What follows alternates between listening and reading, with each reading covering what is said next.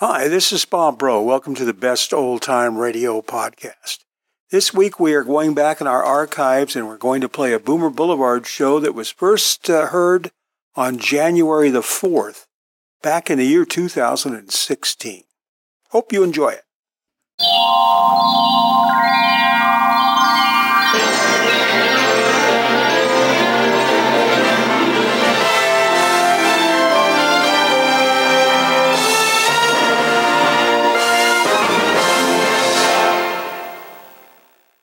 It's half past eight exactly, Mr. Dillon. I better get it out of the safe now.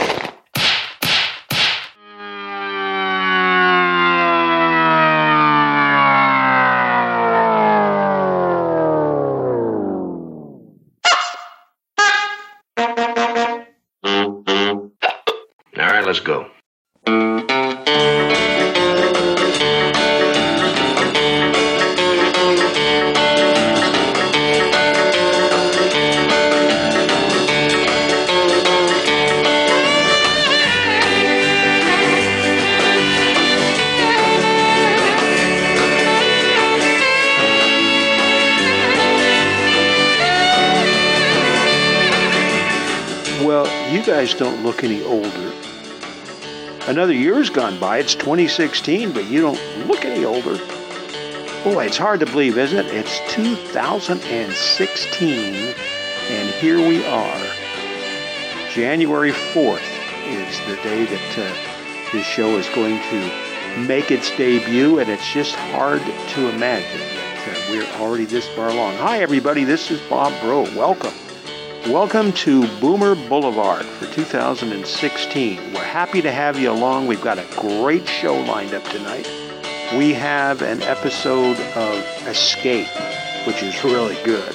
Then we have an episode of uh, The Frontier Gentleman, and I'm going to talk a little bit about that. It's one of my all-time favorite episodes. We have an episode of uh, The Jack Benny Show, and then, of course, we're going to walk down the streets of Dodge City, Kansas with an episode of Gunsmoke. Great lineup.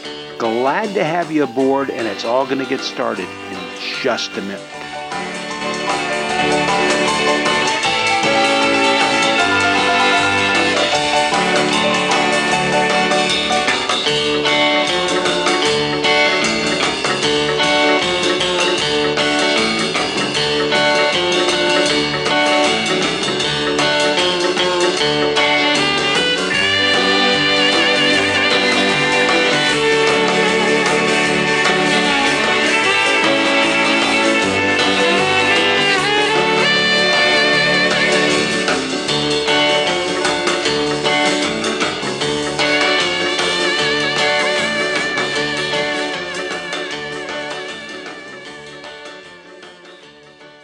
Well, we're going to start things off with an episode of Escape. This uh, is one of my favorite shows, Escape. I, I, I just loved it. It like suspense. It was a fairly low budget show, really. Suspense was always supposed to um, emphasize more emotional challenges that people had, whereas Escape, they say, emphasized more physical type challenges. People that were faced with really overpowering adversaries or had to fight the environment, that sort of thing. Anyway, they were designed to help people that uh, really to escape, escape the idea of their everyday world and kind of use their imagination. This one tonight's a really good one. It was, uh, let me just find my notes here. It was originally broadcast on May 31st in 1953. It's entitled A Good Thing. It was written by Kathleen Hite, it was directed by Antony Ellis, and it features John Dehner and Jack Kruschen, who appear as two anthropologist brothers who have penetrated deep into the jungles of Papua and they're on a mission to observe headhunters. All kinds of possibilities there. Let's go back to 1953 and this episode of Escape. Tired of the everyday grind? Ever dream of a life of romantic adventure? Want to get away from it all? We offer you Escape.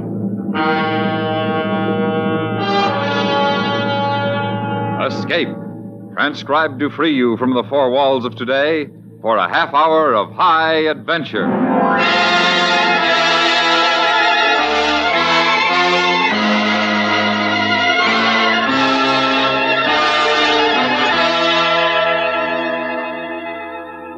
You are in the heart of a Philippine jungle, searching out an Igorot village whose people are practiced in savagery and headhunting, while your civilized companion is coldly making his plan to see that the first head taken will be your own. Listen now as Escape brings you Kathleen Hite's exciting story, A Good Thing.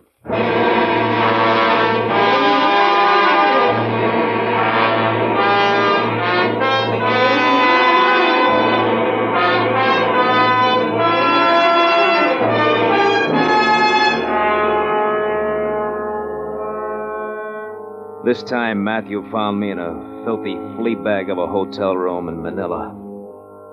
Before that, it had been Shanghai, Rangoon, Cape Town. Name your port of call.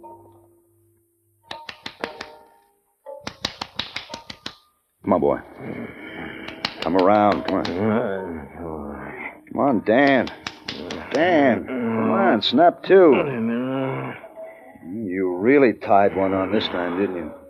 Well, we've done it before. Here, boy. Mm. Catch. Look at it. Easy. Easy, boy. Easy. No, no, no. Oh, it's you. How long you been like this? Uh. this time. Too long. Found me. You always send for me, Dan, in your own unique fashion. I send for money. Give me the towel over there. I always check on my investments. Next time, just send the money. Won't be a next time here. This time you're going with me. Oh, You know I'm not. Well, I think you'll get a kick out of this joint. I'm going up in the back country of Nueva Ecija. Get material for my book. No expedition, no fancy trappings, just you, me, and the Igorots. It's just you and the Igorots. No, it'll be good for you, Dan. We'll get you in shape. Rest up a bit before we strike out. And we'll get all that stuff boiled out of your system. Might even get you to quit hating yourself. I know, you think you hate me. Maybe you do. All I know is you're my brother, and I'm not going to let you go completely to pieces.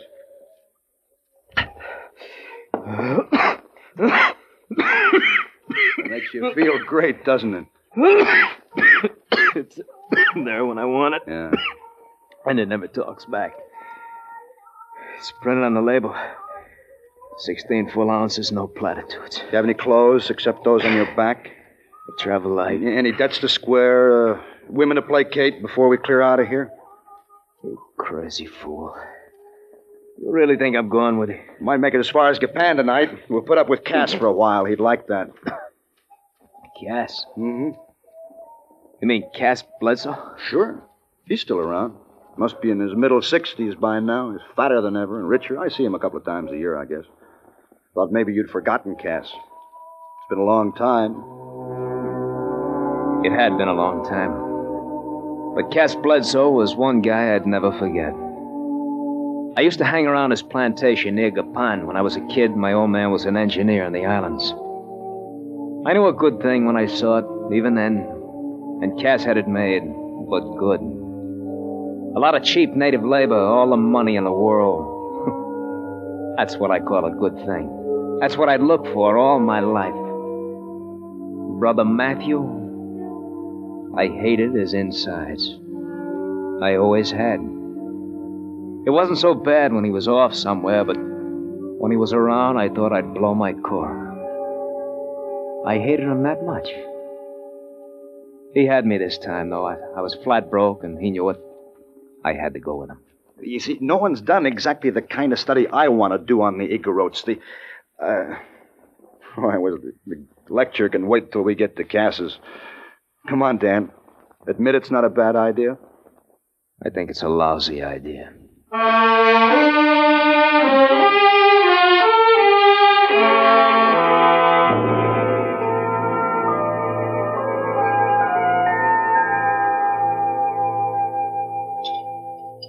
Go on, Matt. Tell Cass all about it. Yeah, explain it to me. I've lived on the fringe of the Bear Country for years. I never gave a hoot what makes the Igorots tick. You stubborn old baboon, you still won't give a hoot even if I do explain it to you. No, now I'm interested. I really want to know. Do you know, Daniel? I'm like you. I don't give a hoot. Dan and I will have to do a lot of talking together before we go in. Well, briefly, the. Hmm, It's good. The, Yeah? the thing that's intriguing about the Igorots is this. On the one hand, they're a tribe of highly developed skills, uh, mining principally. They live in orderly villages, practice monogamy, and generally lead productive, peaceful lives. But Pass me some. yeah, here. No. Well, on the other hand, some of these same people are thoroughly pagan, and practice headhunting. And you want to know why, is that it? Mm-hmm. Mm. Partly, I want to know where the schism is in the tribe. You know, what makes one group completely diverse from the other. There's a link of development that's just missing, and I want to know what it is and why it is. And just the two of you are going in there to find out? Well, I've got a theory that large expeditions marching in, setting up camp and equipment, and, well, they just simply drive the natives farther into the brush. But Daniel and I can go in, make friends with them, and very quietly observe them. They'll get used to us after a while, and I, I, I really believe that we can come up with some important data. Anyway, it's worth a try, isn't it, Dan? That's what you keep saying. I know, and I don't understand. What gets inside a man that makes him blaze trails, risk his life to track down this data for a book no one but professors will give a hang about?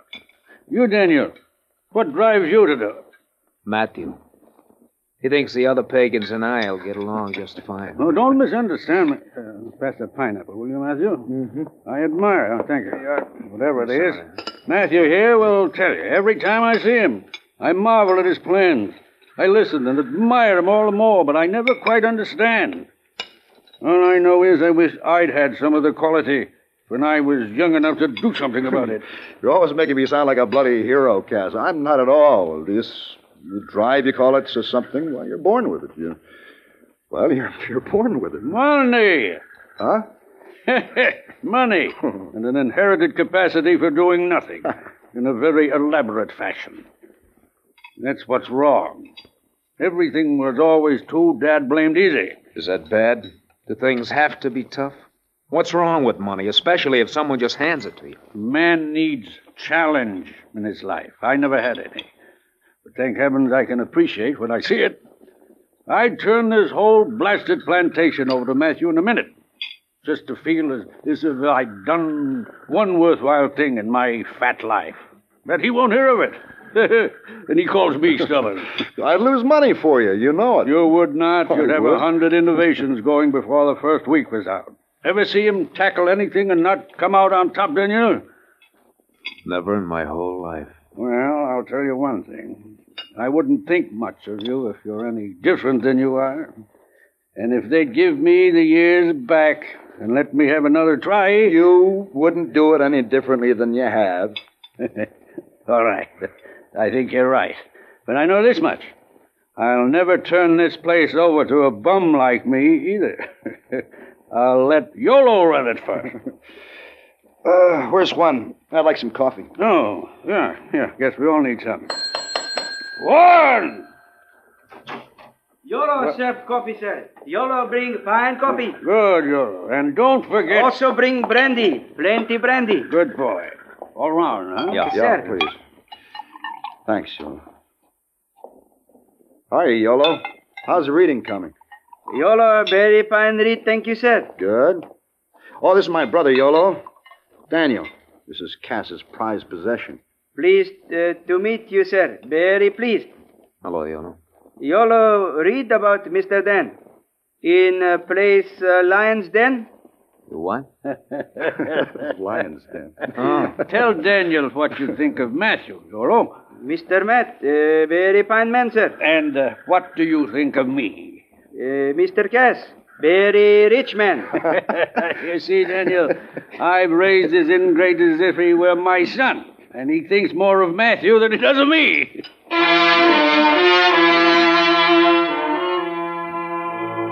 The love feast went on and on and on. Every time Cass took another slug of brandy, he'd hand the plantation over to Matthew again and warn the Boy just kept handing it back.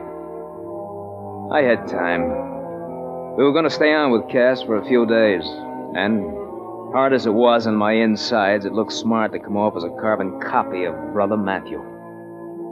The drunker he got, the more old brandy bloat began to look like a good thing to me. A real good thing. I was a model boy those next few days. Now, if we start out early enough in the morning, Yolo thinks we can make it to. Yeah, yeah, to this clearing right here. It's by tomorrow night. Hmm? Yeah. No. What does Yolo know about it? Well, this country's the back of his hand. Hasn't Cass told you? Yolo's an Igorot. His family still lives back up in the hills. Okay, okay. So we're here tomorrow night. Yeah. When do we hit the first village? Well, about mid afternoon the second day. We'll set up headquarters there and work out of there as soon as we know the territory and make a few friends. Sounds real cozy. All right, guess we're set then. Huh? Mm-hmm. Dan? Yeah. You're doing a good job. I'm proud of you. Thanks. It's a long time since we've really been brothers. It'll be a good thing, this trip. Yeah. I think so. Daniel! Are you still awake? Yeah, come on in, Cass. Come in. I Couldn't wake Matthew. Oh, no wonder, no wonder. Thought we'd just have a little drink together. To the Igoros, huh? Dan will have a nightcap with you, Cass. I want to talk to Yolo again and then hit the sack. All right, all right, all right. See you in the morning, Cass. Yeah? yeah all right. Night, Dan. Yeah, nine.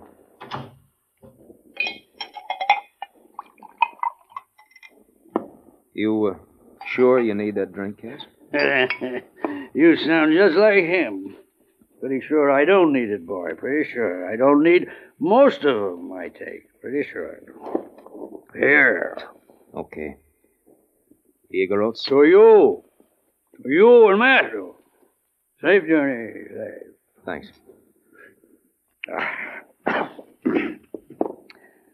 I don't know you like I know him, but you've got something.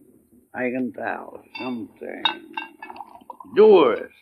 That's what you are. Amount to something. Never did myself. Look, you're pretty hard on yourself, aren't you? Guts. You've got guts, both of you. Guts. Never had any myself. Never. You've done all right without them. Listen, boy. Listen. Don't let anything happen to Matthew. Like a son to me. Don't know you like I know him. I know this, though. You're a bad one. A lot of devil in you, like me. Uh, Matthew, uh, just like a son to me. Man needs a son. And when you get back, if you get back, I, I'm a, I, uh,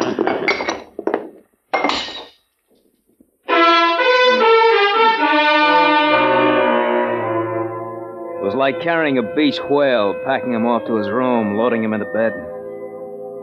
I made him comfortable. If the drunken old fool was shopping around for a son, I'd make it easy for him to find one. Matthew and Cass had one more good natured exchange before we left the next morning. Cass killed me. Didn't even have a hangover. it'll be my way or I won't let you go, Matthew.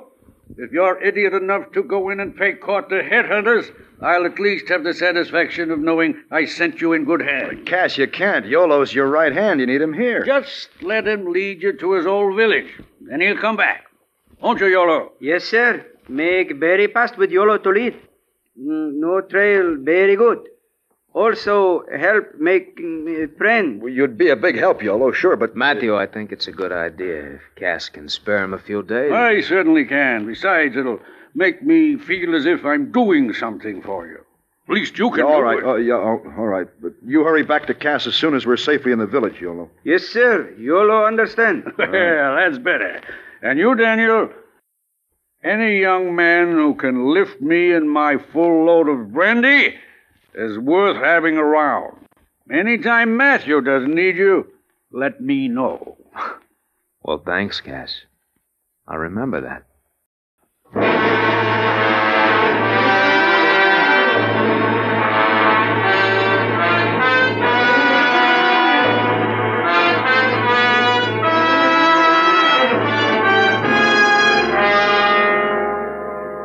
Yolo picked a path forward through the thick undergrowth, and I kept looking back with the marked signs that would lead me out again when the time came.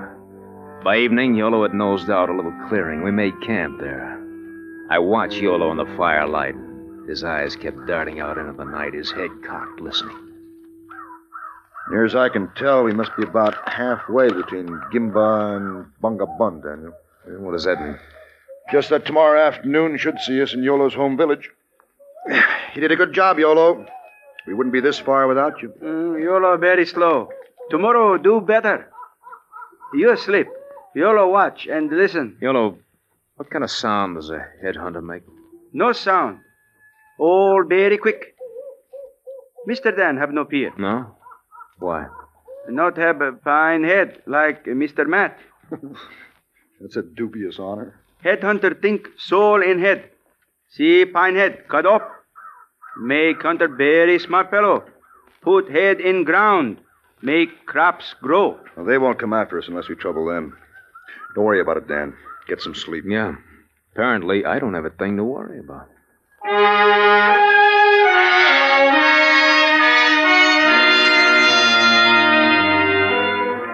Yolo routed us out and on the trail early the next morning.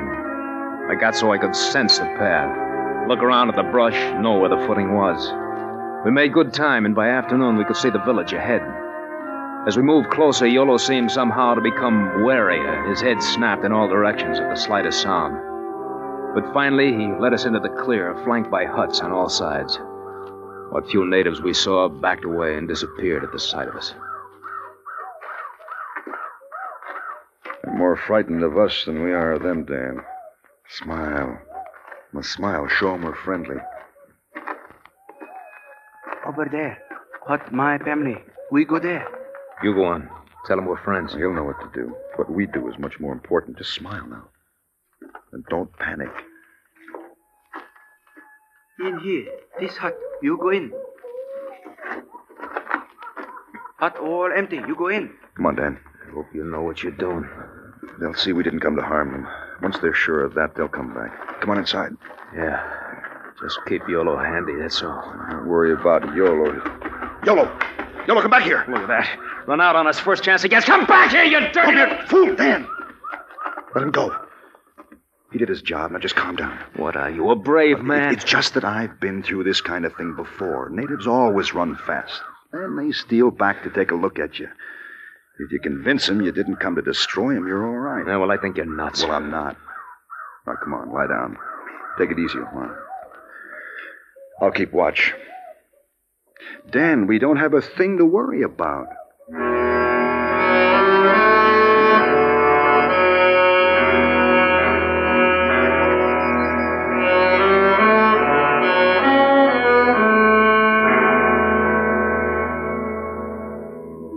I didn't expect to sleep, but I must have.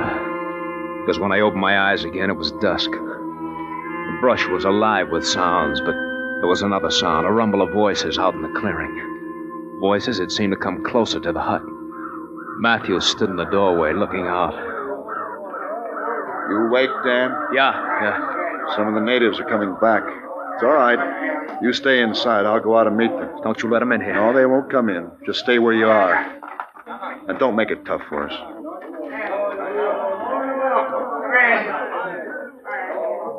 Uh, white man, one big friend. You see? Good. Good. The white man, no knife, no gun. One big friend. Want to meet chief. Meet chief. Uh, head fella. Make friends. I stood there with blank faces as Matthew did his great white father act. I took it as long as I could. Blazed away over there. They ran, but I just couldn't stop shooting. Stop it! Stop it, you crazy fool! Stop it! I got him out of here, didn't I? Stop it! Give me, Stop it. Give me that gun, Tom. What's the matter with you? You hadn't done anything. They wouldn't have hurt you. You're nuts. I told you I thought it was a lousy idea. I didn't ask to come here, you know. Give me back my gun. Here.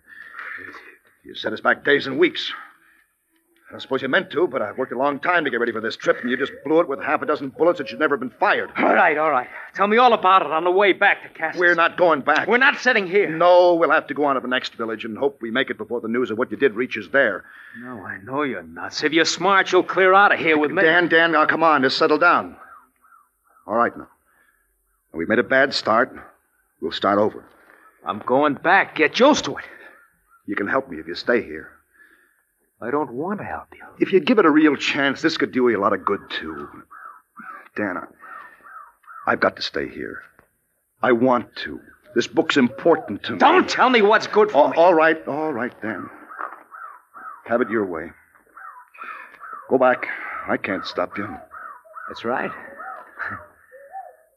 you know, you know, I, I think you're right, brother. I think you've got to stay here. Well, that's one thing we agree on. Yeah. Yeah. Know, I'll sort of like thinking of you out here. it's such a stinking place. All right, Dan. You've made your point. I think I'll check the supplies. You never get that far. Mr. Matt, one fine head, huh? What? Good Lord, uh, Dan. Oh, don't! Stop! Dan! Dan! Dan! Oh, Dan. Ah. All right, you book, brother.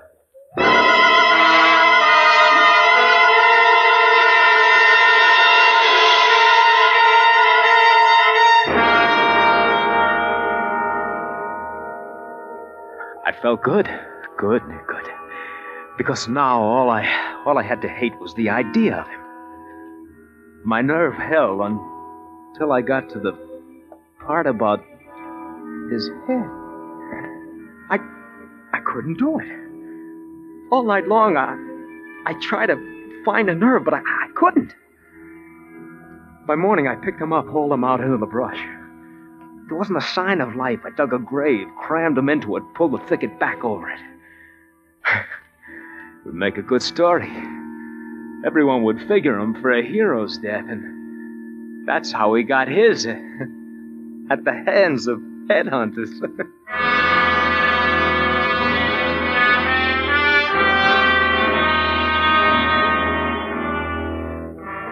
Two days later, Matthew's weary brother, Bramble, scratched and sick with grief, stumbled into Cass's plantation and told the sad news. Poor devil. Must have been horrible. Oh, it was awful. You don't know how awful. Take it easy, son. I know how you feel. But it was his life. He was doing what he believed in. Uh, I want to go back. I want to get a party and go back, clean them all out for what they did. I know. But you won't. I won't let you. I tried to stop Matthew. I've got to stop you. I... I'm so tired, And Cass. you'll get rest. A long rest. Then we'll talk about plans. Don't try to think now. No. No, it's no use thinking. I can't, I can't help him now. Any more than I could help him then. Don't beat yourself, son. You did everything you could. I thought Yolo was the answer. But I guess not. Yolo. He ran as soon as we hit the village. And he didn't show up when the trouble started? No, no. He headed back here like he was supposed to. I told him to stay in the background. He was supposed to be there when you and Matthew needed him. He. He isn't here? He didn't come back? May have reverted to type. They do sometimes. I thought I was giving my boy some protection. Cass, I think I'll go lie down. I, I feel sick. Sure, sure, son, sure. Mr. Cass! Yolo! Cass! Yolo, come back! Yolo, Yolo! Devil! You promised to watch after them! Yolo there, Mr. Cass. Yolo there all the time. Oh, you lie. You're lying. You're lying. I saw you run. No, Mr. Dan. No. Yolo, stay. Yolo, bring back Mr. Matt. Come. You see.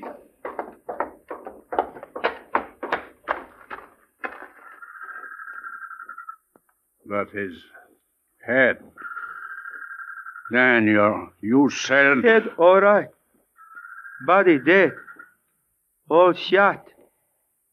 Mr. Dan, no? All shot.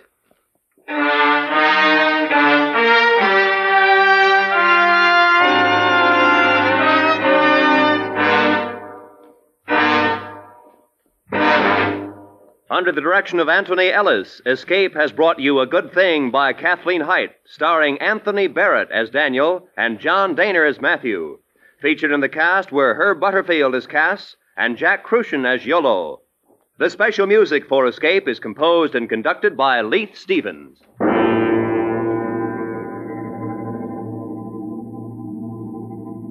Next week.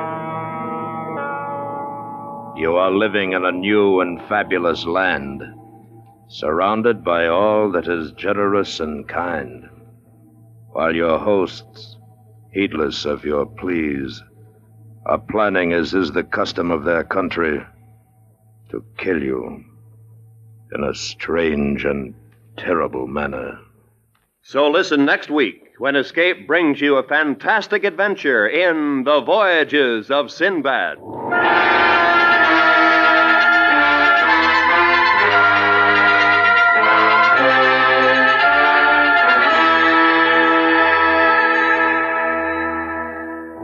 Tomorrow night, CBS Radio Suspense stars Ronald Colman in Vision of Death. It's a thriller diller well calculated to keep you at the edge of your chairs from beginning to end. Also, tomorrow night, and most of these same CBS radio stations, don't miss the initial performance on the Lux Summer Theater. William Holden stars in Maxwell Anderson's High Tor to raise the curtain on Lux Summer Theater's new series. This is Roy Rowan speaking. Remember, America now rides to the tune of 25 million auto radios and listens most to the CBS radio network.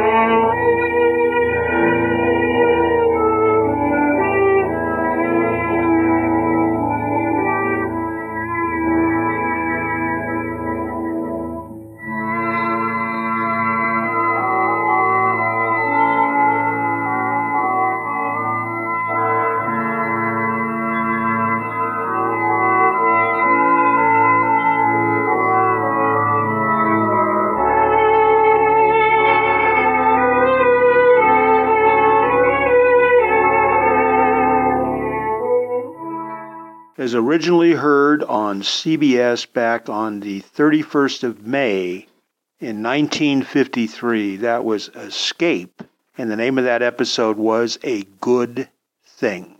We're going to take a little musical break here. Do you remember this Cal Smith song? It was popular back in 1974.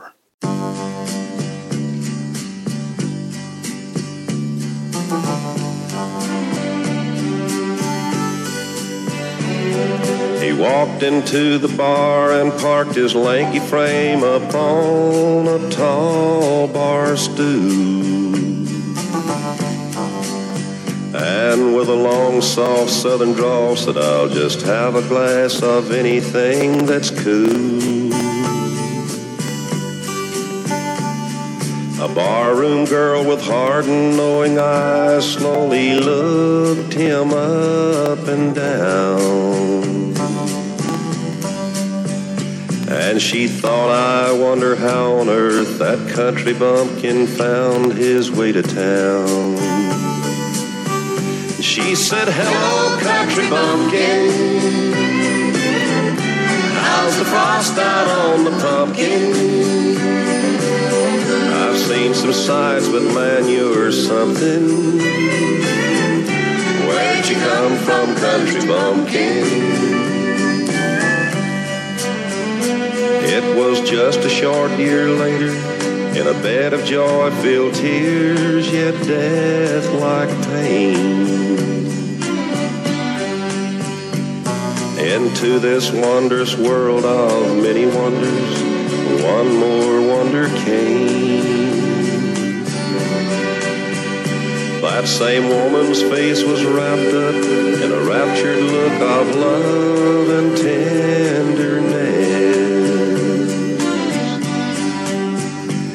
As she marveled at the soft and warm and cuddly boy child feeding at her breast.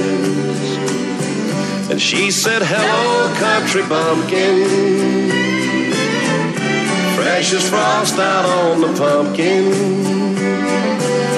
I've seen some sights, but babe, you're something. Mama loves her country bumpkin.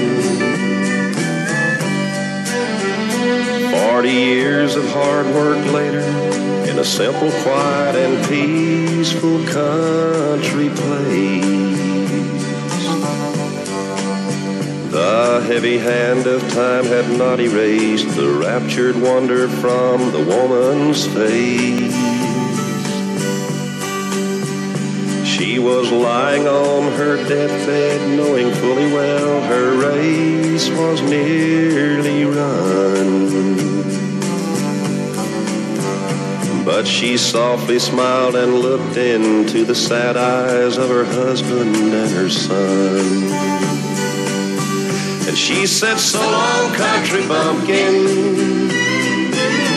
The frost is gone now from the pumpkin. I've seen some sights and life's been something. See you later, country bumpkin. She said, So long, country bumpkin.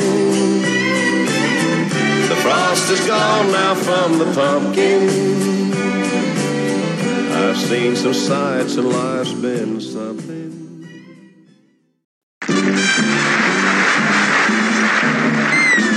Something familiar. Something familiar. Something for everyone. A comedy tonight. Something appealing, something appalling, something for everyone. A comedy tonight.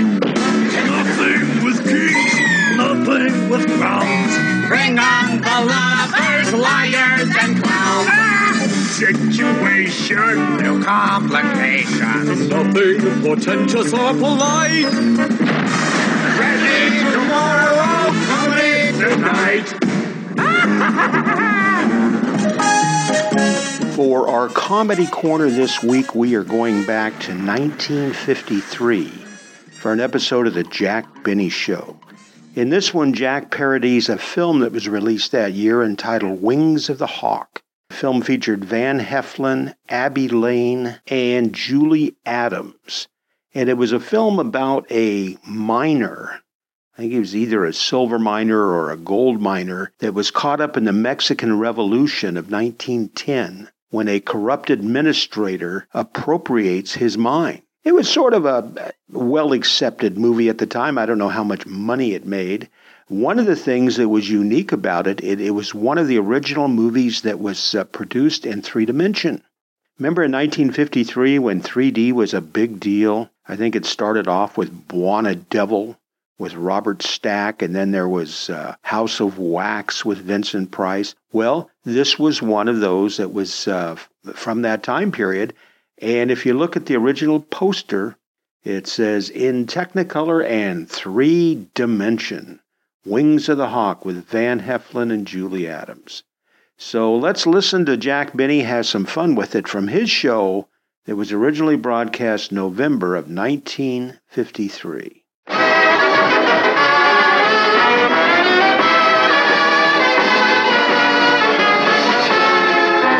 Lucky program starring Jack Benny with Mary Livingstone, Rochester, Dennis Day, Bob Crosby, the Sportsmen Quartet, and yours truly, Don Wilson.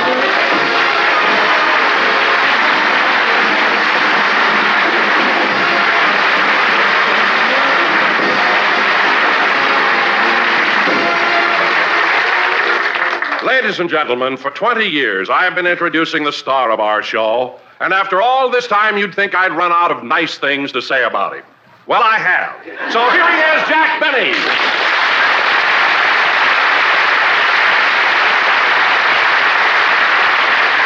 Thank you, thank you, thank you. Hello again. This is Jack Benny talking. And Don, that wasn't a very nice introduction. Well, I'm sorry, Jack. After 20 years, I just couldn't think of anything new. Oh, you couldn't, eh?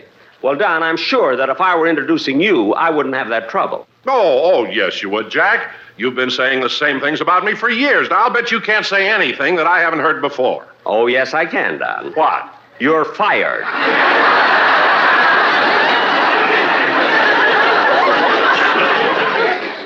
And now, ladies and gentlemen, we'll proceed. Oh, wait a minute, wait a minute, Jack. You're not serious, are you? Well. You can't fire me. After all, I've got a wife and three chins to support.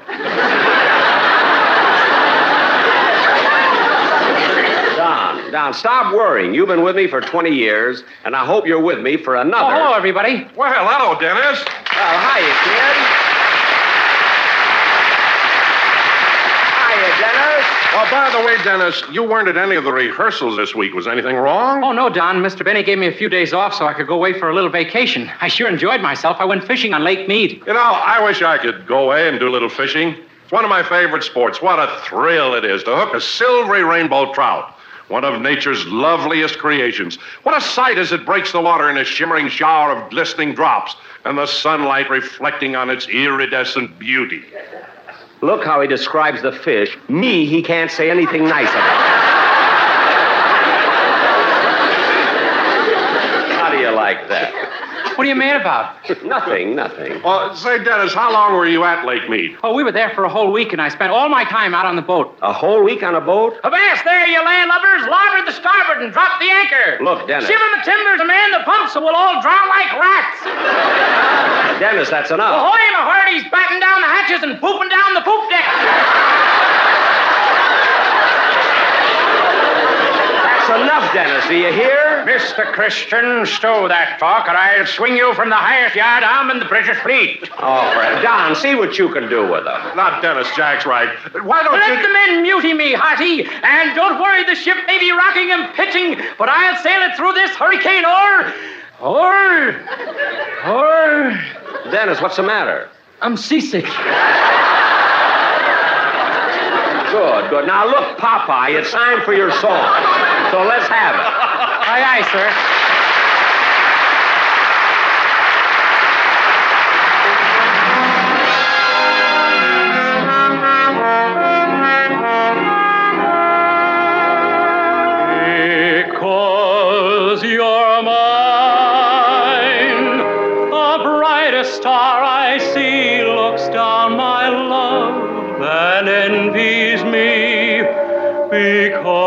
Because you're mine, because you're mine, because you're mine.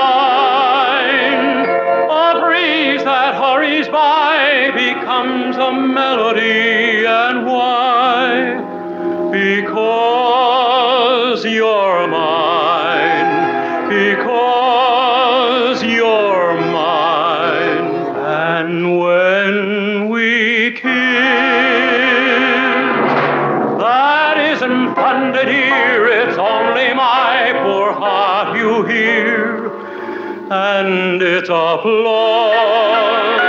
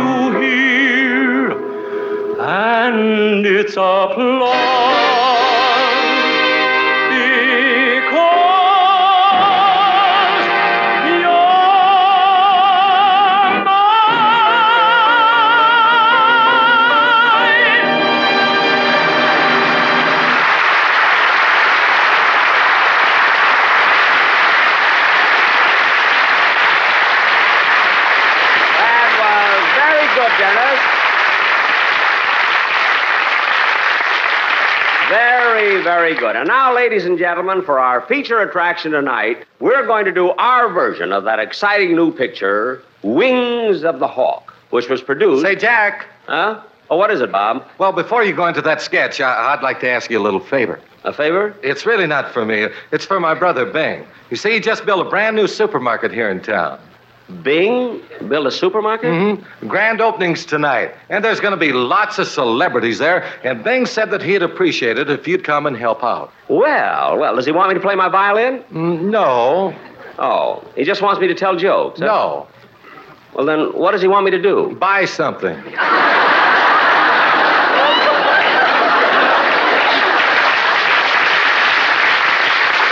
Well, he's got a fat chance. maybe, maybe I will drop around. But, Bob, I can't understand. With all the deals that Bing has, why does he want to fool around with a supermarket? Well, Jack, this isn't just any old supermarket. It's a super supermarket. It's big, you mean? Big. Why, at one end you can buy strawberries, and at the other end they're out of season. Gee. Why, you have to go through the frozen food department by dog sled. No. And when you cross over into the meat department, you lose a day.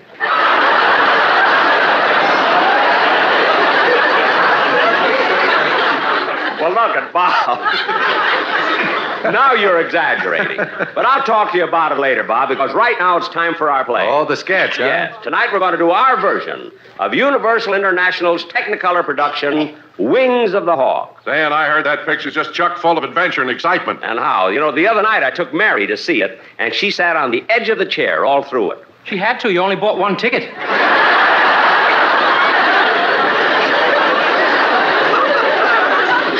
True, true. Now, Bob, Don, and Dennis, you all have important parts in this play. Bob, you have the role of a colonel in the Mexican army, a cruel, ruthless, greedy man who lets nothing stand in his way. And I'm going to take the part Van Heflin played, that of a rough, tough gold prospector, Irish Gallagher. You're Irish Gallagher?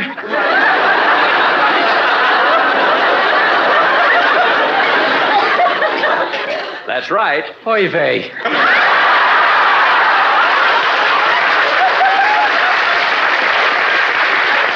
Never mind. Now, Dennis, in this sketch, you're going to play the part of an old, old prospector. See? Then you come in later as a Mexican bandit. Gee, two parts. It's hard to believe I can sing, too. Yeah. Now, where's Mel Blanc? Here I am, Jack. Folks, it's Mel Blanc. Give him a big hand.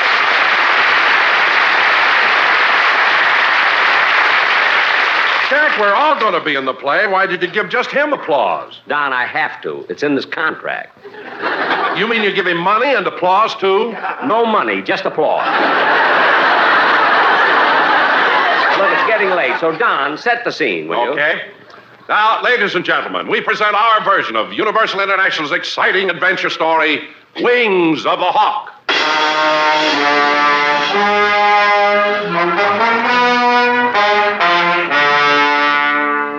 Our story takes place in Mexico years ago. It's a time of war and revolution. where The country is being torn by the bitter struggle of the insurrectos against the federal troops.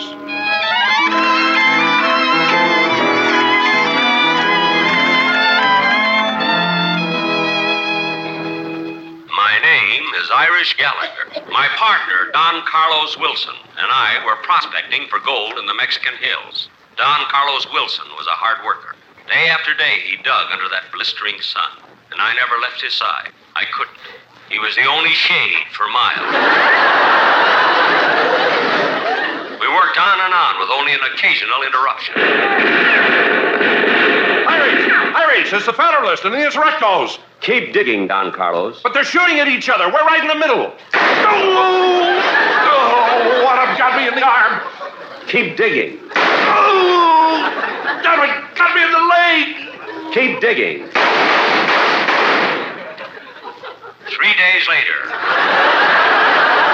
Don Carlos was still standing, but there was very little shade.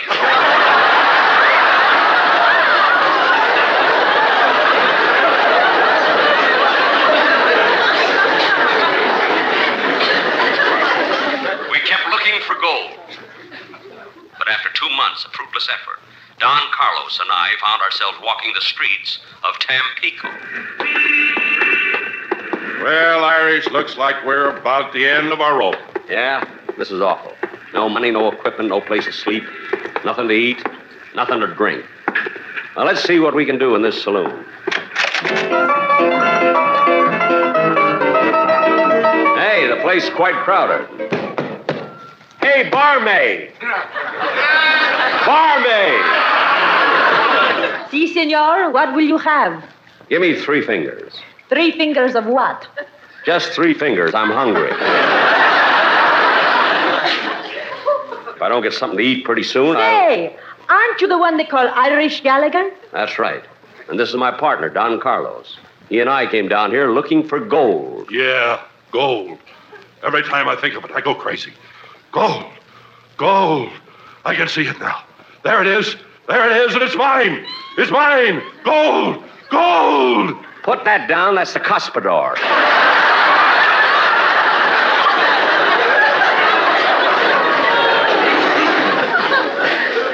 You know, sister, he goes crazy every time he thinks of gold. Well, does not gold mean anything to you? Eh, I can take it or love it. I mean, leave it. Come on, Don Carlos. Let's get out of here. Wait, wait, Irish Weird Luck. See that little fellow over there? That's Goldbug Day. Yeah, he was Goldbug Day, the fabulous old prospector who found gold every time he went out. Don Carlos introduced me to him. Goldbug Day, want you to meet Irish Gallagher. Howdy, Bub. I hear that you know all about the gold in these parts, and I thought maybe you'd come up into the mountains with us. Sorry, son, but I'm too old for that now. There was a time when I used to go up in them there hills, stay for months and months at a time, but then it would get me. I was only human, you know. I'd have to come back. Be back in town with a load of gold in a couple of nights, I'd blow it all in. Women, eh? No Kleenex, I've got hay fever.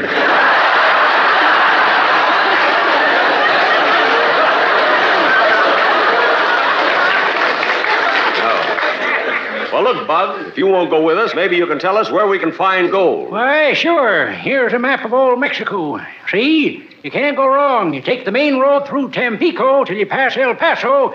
After you pass El Paso, you go through El Thruo and turn left at El Lefto. What if we turn El Righto? That's El Wrongo. Why don't you come and show us the way? Nope, I'm too old for prospecting now. Well, we go alone, Irish. Tell me, are you sure there's gold there? Yes, sir, lots of it. Enough to make one of you rich for the rest of your life. Only one of us? Yep. I hated to do it. Don Carlos was my best friend. I still felt I might need a guide, so I made one more attempt to get the old prospector to go with me. Are you sure you don't want to come along with me? Nope, can't do it, but I'll see you later. You will? Yep, I come back on page 12 as a Mexican bandit.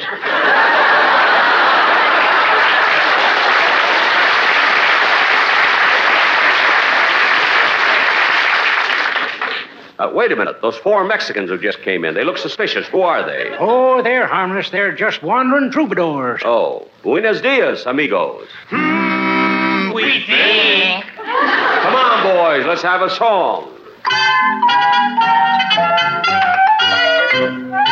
Tampico, Tampico, on the Gulf of Mexico. Tampico, Tampico, that's the place for you to go.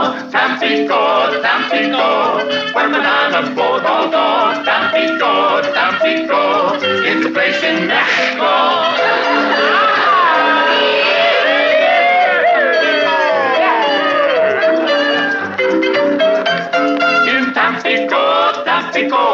On the Gulf of Mexico. We just sit around and talk on the lucky, sure enough. Lucky strike, lucky strike. Has a better taste we like. Don and Juan and Pedro too. They smoke luckies just like you. From Sonora to Monte Del Vista, there's a lucky in everyone's vista, and they please every missus and mister. My uncle, my aunt, and my sister. LSM, LSM, LSM, LSM, F. There is nothing like puffing a lucky. Be happy and go lucky strike. Strike.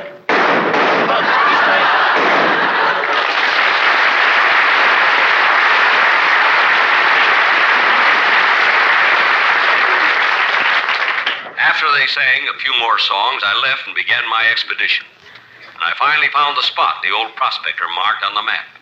I began digging, and sure enough, I struck it. A six foot vein of pure glittering gold. It was so beautiful, I couldn't understand why people get mad when you call them yellow. I started to dig out some of this fabulous treasure. A troop of horsemen swooped down on us. I realized it was foolish to resist, so I waved a truce flag. As several of them approached me, I recognized their leader as the cruel Colonel Ruiz, and I knew I'd have to play it cagey. Senor Hombre, I hear that here you have discovered gold here. I think, Senor Hombre. Yes, I would have to play it cagey because he was playing it lousy.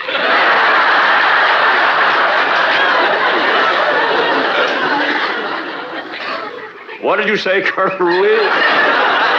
I hear that here you have discovered gold. Gold? There's no gold around here. Senor Irish, we are not ones to fool around, and we happen to know that you have found gold here. All right, so what about it?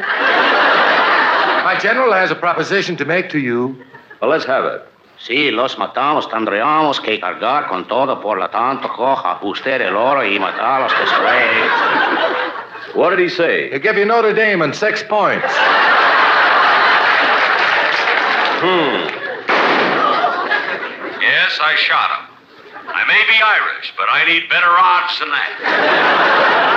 But the Federalists had us outnumbered. They killed my workers and took the mine. I had to flee into the hills for my life. After wandering for days, I stumbled exhausted into a camp of insurrectos. At first, they were suspicious, but finally, one of them came over and shook my hand. You want to shake hands? Sí.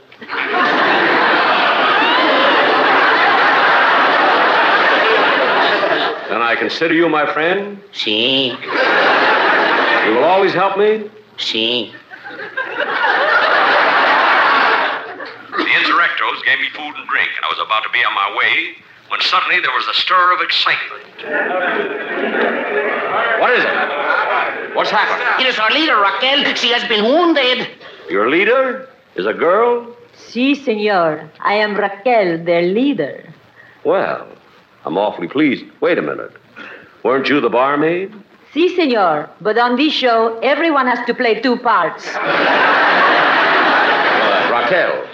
Raquel, there's blood on your shoulder. I know. I've been shot. The bullet is still in there. Senor, there are no doctors here and no time to lose. Can you remove the bullet? I'll try.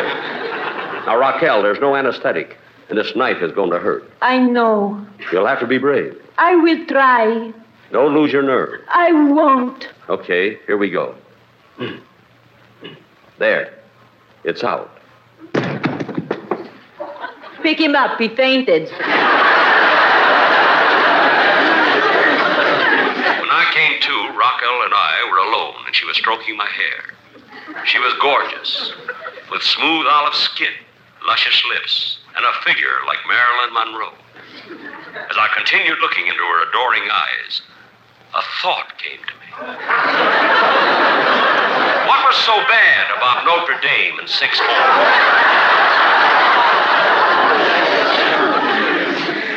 Raquel spoke to me. She wanted me to join her band of soldiers, but I was more interested in getting my gold. I turned to go. Someone pulled at my sleeve. Oh, Senor Irish, Senor Irish. What is it? Uh, before you leave, I would like you to meet my little six-year-old son, Tomas. Oh, hello, Tomas. Uh, Tomas, he is learning to be a magician. He does a wonderful act on the stage with his sister. Really? So you're a magician, eh, Tomas? Sí, Do you have an act sí, with your sister? See? What is your sister's name? Sue.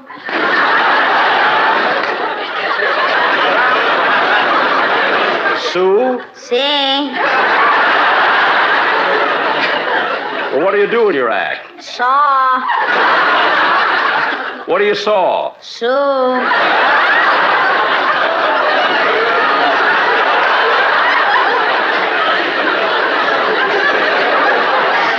Sue? See?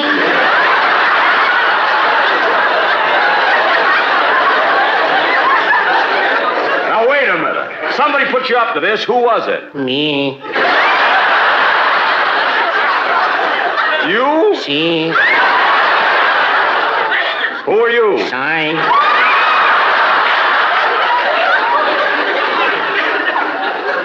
Side? See?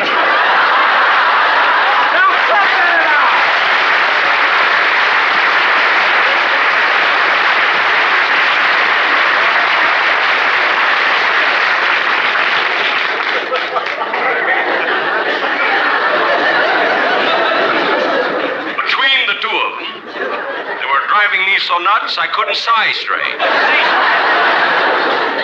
Suddenly, out of nowhere, the Federals attacked. One by one, they cut us down, and then Raquel was hit. We fought desperately, but Raquel and I were captured and thrown in jail. That night, I couldn't sleep a wink. The cell was cold, wet, and filthy.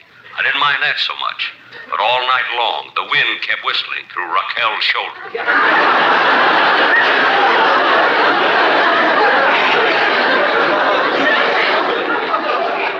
The next morning, they blindfolded us and marched us out to the courtyard.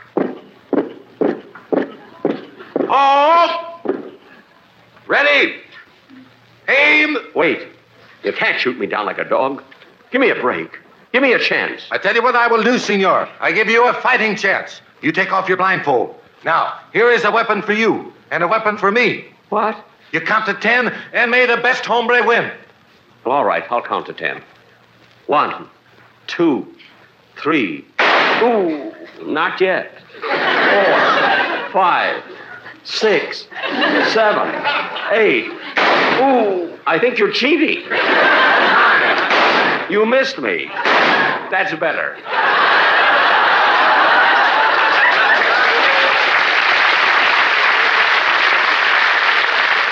Ten. Ooh.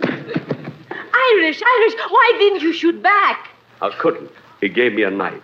As I lay there dying, I reached for a piece of Kleenex. On top of everything else, I caught hay fever.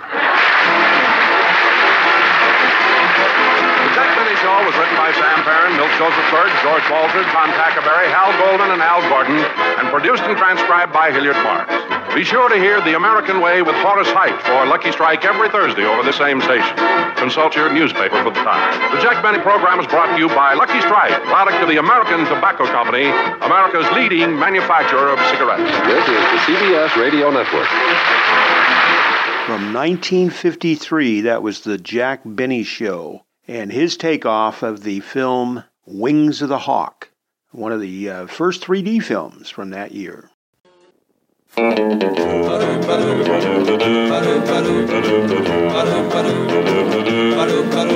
you ask me if I'll forget my baby. I guess I will someday. I don't like it, but I guess things happen that way. You ask me if I'll get along. I guess I will some way. I don't like it, but I guess God gave me that girl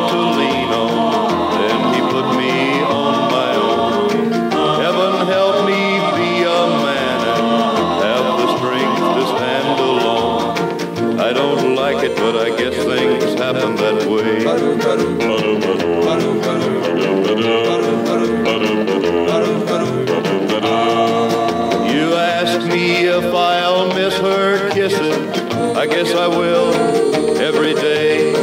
I don't like it, but I guess things happen that way. You ask me if I'll find another. I don't know. I can't say. I don't like it, but I guess things happen that way. God gave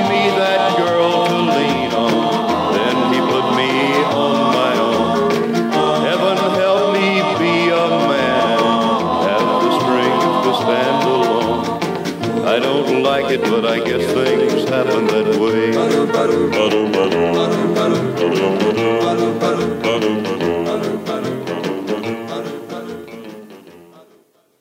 All right. We've got something really good coming up now.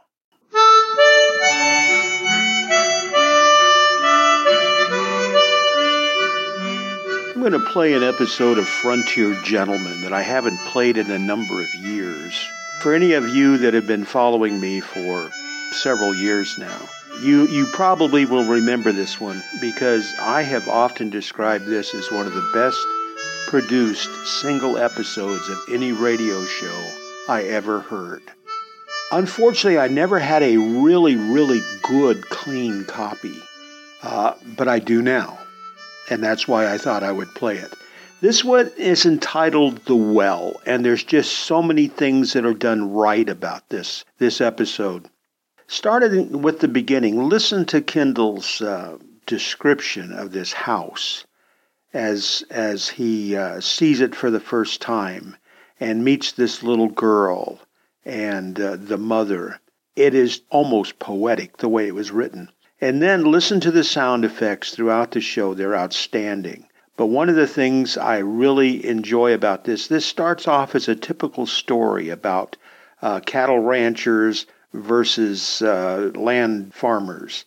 People are trying to get the homesteaders off the land. But then, in the middle of the story, something happens that makes the whole story turn on a dime. Suddenly, the protagonists and the antagonists come together as a cohesive team. And it's just outstanding. So here it is. This is Frontier Gentleman from June the 15th, 1958, and one of the best episodes of any radio show you were ever going to hear. It's entitled The Well.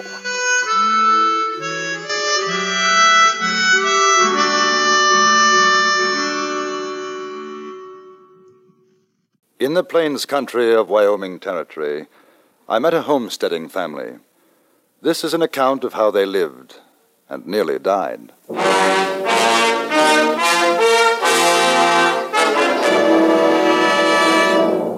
Frontier Gentleman.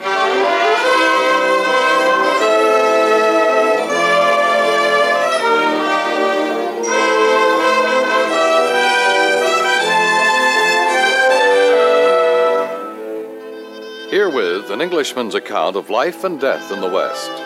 As a reporter for the London Times, he writes his colorful and unusual stories. But as a man with a gun, he lives and becomes a part of the violent years in the new territories. Now, starring John Dehner, this is the story of J.B. Kendall, Frontier Gentleman.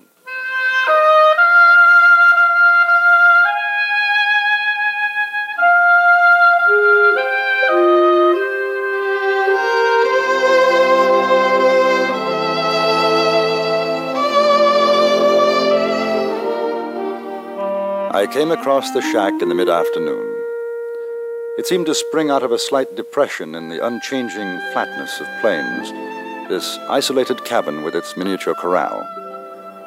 And startling against the sun browned earth, a tiny patch of green lawn. As I drew closer, I saw a child, perhaps three years old. She hugged a shapeless lump of calico in her arms and stood quiet in the doorway, watching gravely as I approached. I called hello to her. Her eyes remained on me, wide, gray blue. The only reaction to my voice, a tightening of her hands about the faceless doll. I saw the window, a flap of canvas serving for glass, rough hewn logs, ill fitting, the chinks filled with baked earth. At the side of the cabin, a few yards away, was a well with its rope and an iron bucket. I looked back to the child, but she was no longer there. Instead, a tall, flaxen haired woman stood in the doorway, a Winchester held in her hands. Jingled your spurs, mister. Go on. I'm sorry. I didn't mean to frighten you. I wondered if, if I could have some water. For the horses well, I'd be willing to pay. You alone? Yes? We're not used to strangers riding this way. Where are you headed? Laramie. Oh, that's a long ride. I know. Your horse looks tired. You'd better water him. Oh, thank you. Uh, I got nothing for the horse to drink out of. You'll have to use your hat. it's all right. Ooh. Ooh.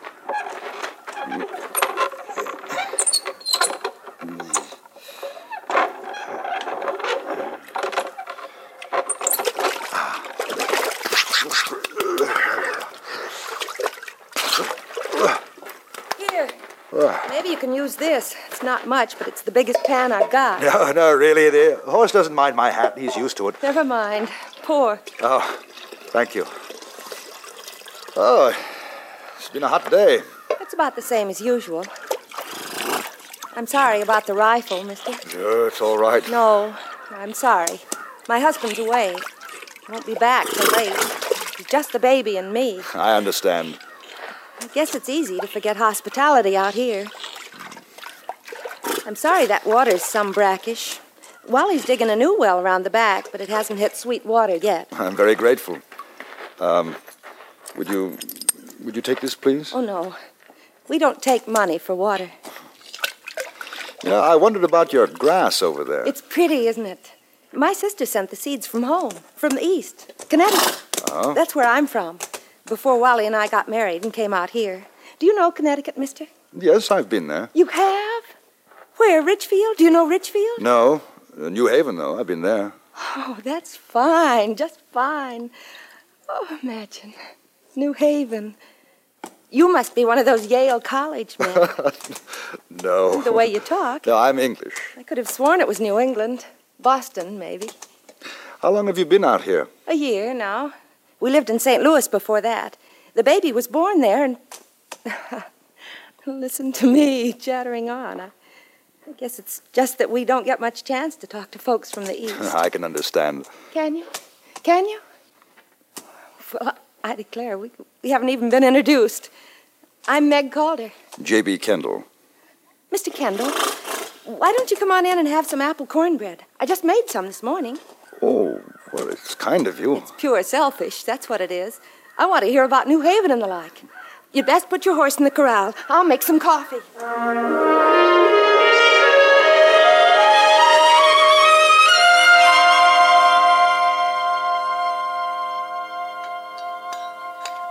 Course, it isn't like using fresh apples, real apples, but I guess we're lucky to even get dried ones out here. Mm, really.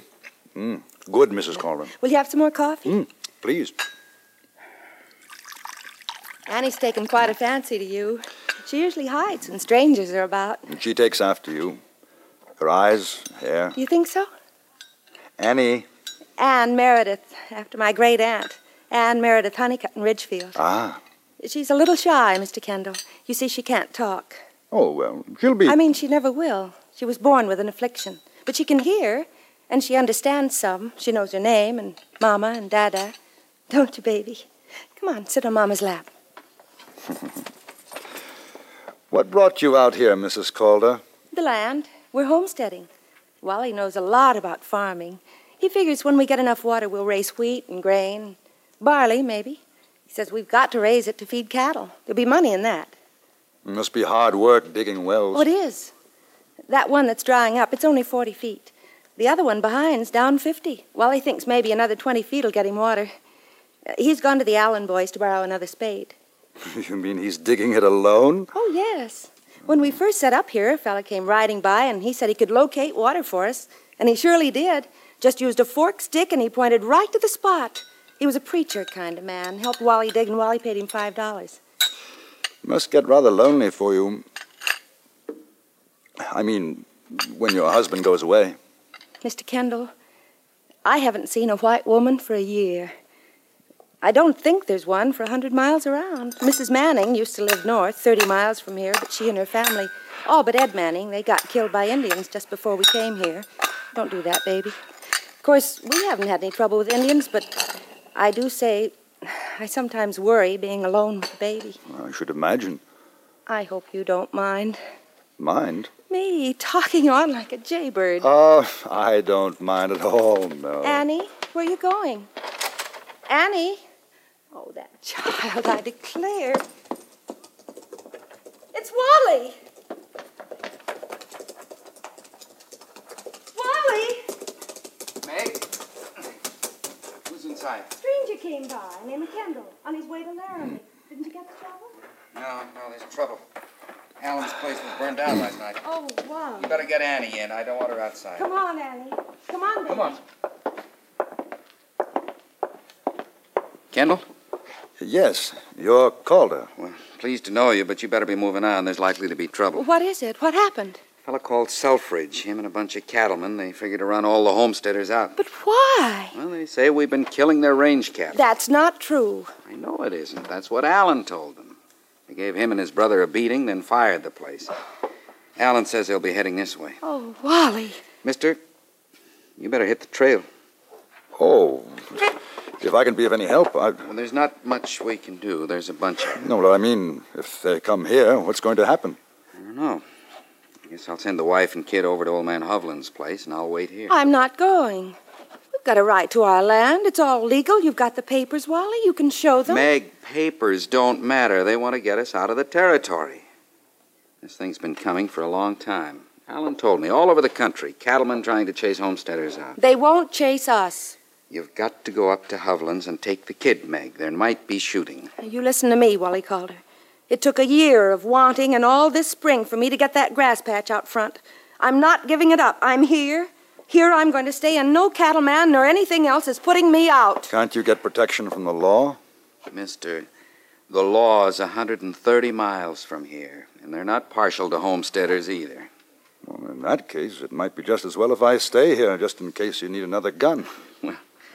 I'm obliged to you, Kendall, but if this Selfridge and his pals are looking for someone, it isn't going to be any healthier for you than for us.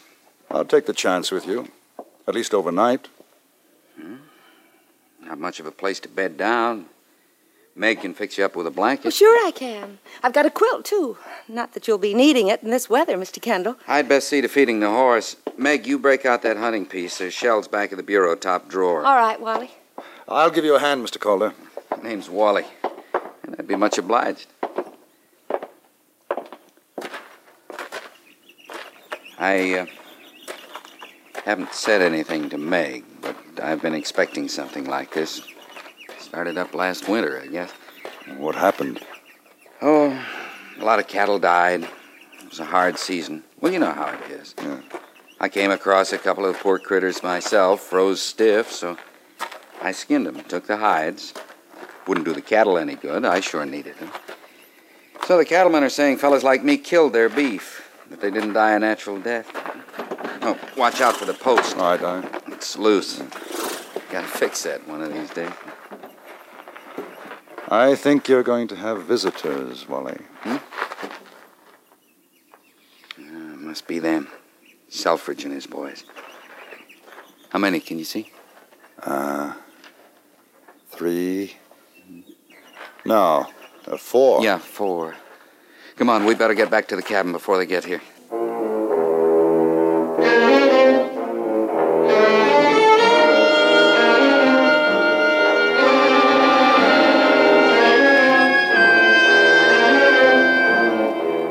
Meg Calder was waiting for us in the doorway when we reached the cabin. I noticed an ancient hunting rifle, as well as the Winchester, leaning against the wall. Child, Anne, was huddled in a corner, still clasping the calico doll in her arms. We watched the riders as they approached across the plain, and their gallop slowed to a canter, a walk, and then they stopped a few feet from the little grass patch. One of the horses began to nibble at the green shoots. Mister, get that horse of yours off my grass. Uh, I called her. I ain't gonna make a lot of talk. You got a kid inside. You got one hour to get her and your missus packed and out of here. You got it all wrong. We're staying. You get off my land. Homesteaders ain't wanted around here. Alan's already told me about that. You think you're going to burn down my place? You got another think coming. Now, me and the boys, we don't want no shooting. You don't get that horse of yours off my grass. There's going to be shooting right now. Meg, Meg, come back. Back him up now. Go on. I'm not telling you again. Put up your gun, man. We ain't got no quarrel with women. No quarrel. What do you call it then? To trying to throw us off of what's rightly ours. Oh, man, she sure is a live dictionary, ain't she? Oh, come on, Jack. They ain't going peaceable. Let's get started. I wouldn't. Who are you? A friend of the Calders. Uh, another sodbuster, huh? well, you better make a nine in your tail, pard. We don't want your kind around here. Now, I ain't got no personal quarrel with you, Calder, but this here country is for cattle. Fellers like you ain't gonna come in here killing our stock. I never did. Oh, come on, Selfridge. I don't want to stop around here all day wrangling with this home sucker. Let's start burning. You take it easy, Flag. We're gonna give 'em an hour, like I said. Oh. I have an idea it's going to be the longest hour you ever waited, my friend. I ain't your friend, mister. I don't want no mavericker like you for a friend. One hour, Calder, then we're coming back. Yeah. Yeah. One hour. They don't seem to think you mean what you say. That's the trouble. Nobody puts up a fight against them. Well, they'll learn something from me. My great grandfather, Silas Honeycutt, stood off a whole regiment of redcoats with Putnam. No offense to you, Mr. Kendall, you being English and all. No offense. Uh, what do you think, Kendall? What are our chances? Wally Calder, you're not going now, to. wait a minute, Meg. We've got to think about the kid. Not going to be much use if she's got no ma and pa to care for her. Those fellas mean business. We put up a fight, they'll be killing, maybe on our side. I'm not afraid. But there are other places to start up again. Wally, if you want to go, you go. I'm not stopping you. Me and Annie's staying. You do what you want.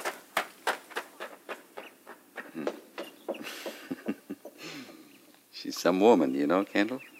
I know. Uh, I asked, what do you think? Well, I can't answer, Wally. It's up to you. Yeah. She sure takes good care of that grass, doesn't she? You know, we figure on planting vegetables as soon as we get the new well dug. Annie? Wally, did you see the baby come out? Oh, no, she was inside. She's gone. I can't find her. Hmm. Annie? Honey? Annie? Annie? Annie? She isn't here, Wally. Did you look behind the stove? She likes to hide behind. I looked. Well, perhaps she went out while we were all outside. Maybe she got frightened. Annie! Annie, Kendall, baby! you go around the other side, will you? Look in the corral. She likes the horse. Maybe she's there.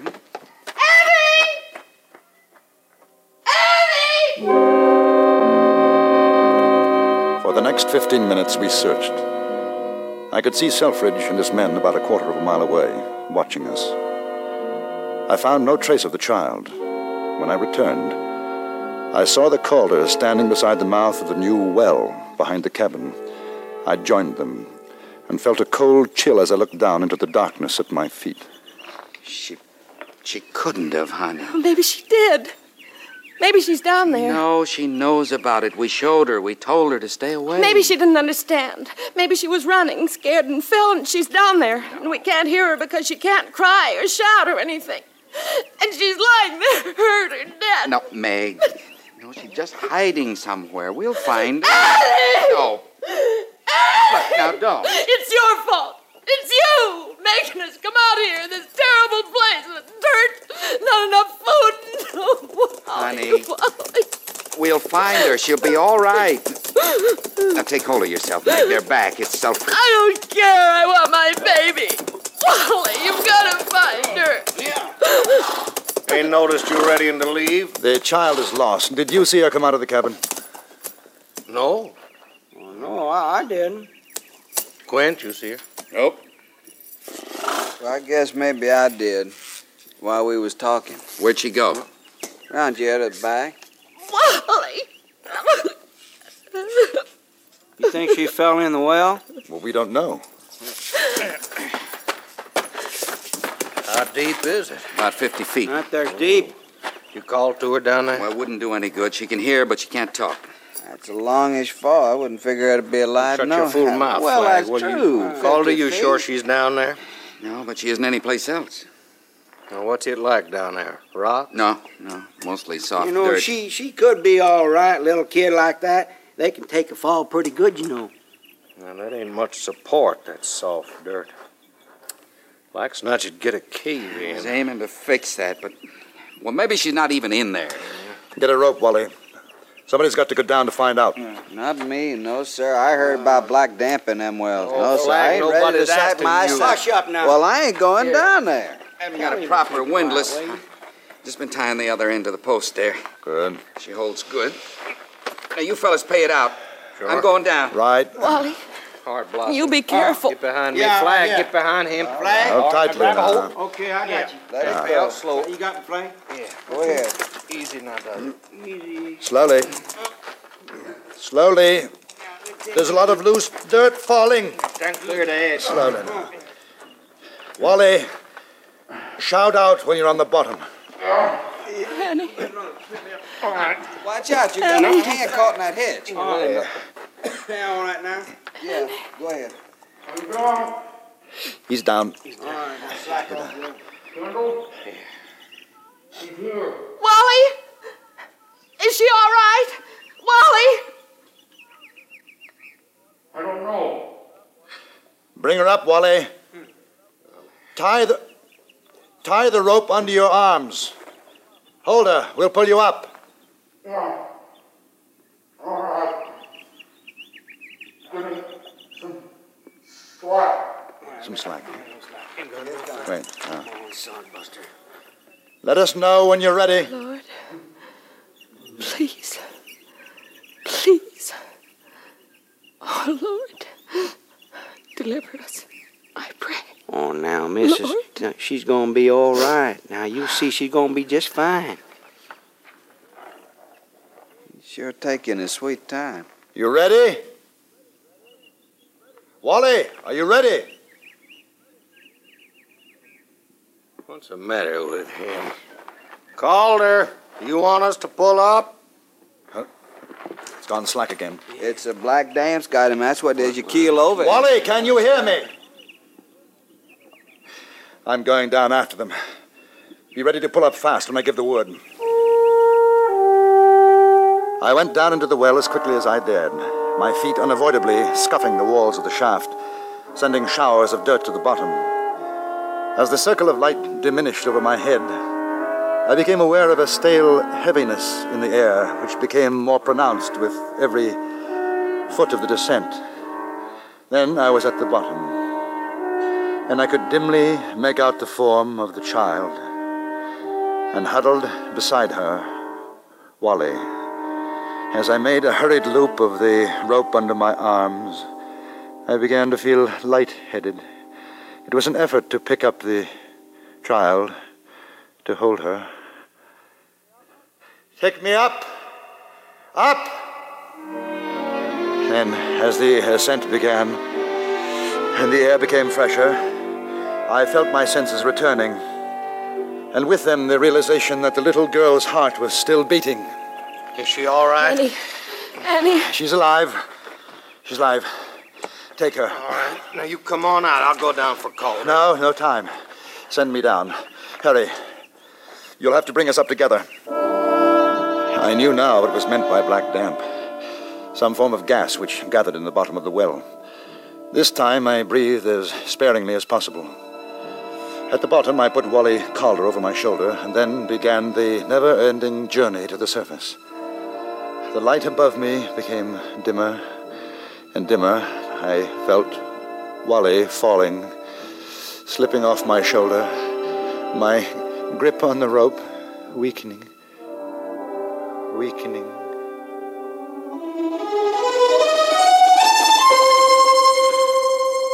Mr. Kendall? Mr. Kendall?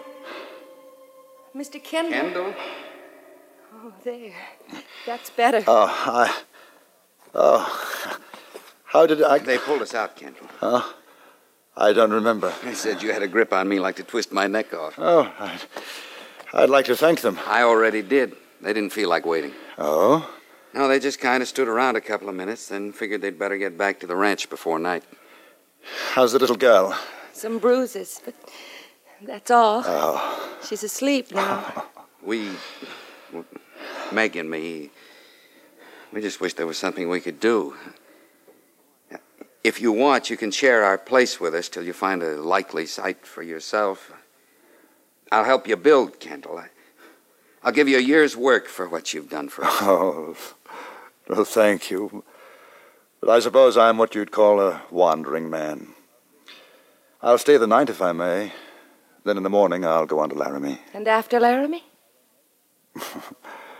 I don't know, Mrs. Calder. I don't really know.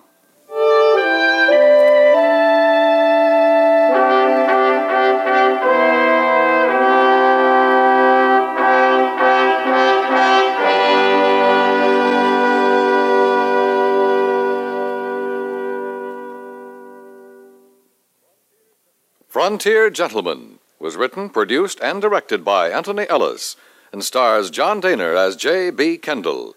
Featured in the cast were Virginia Gregg, Vic Perrin, Larry Dobkin, Jack Kruschen, and Harry Bartell. Dan Cubberly speaking.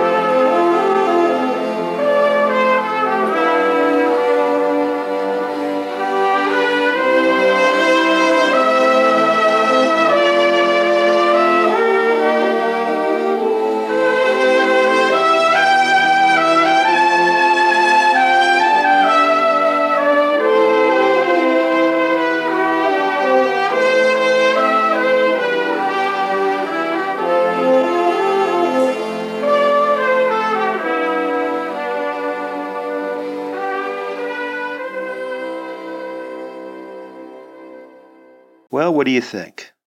Do you agree with me? I really do feel that the production value on that show, the writing, the sound, the acting was just just made it one of the best best uh, episodes, single episodes of any show that was ever broadcast on old time radio that I've heard.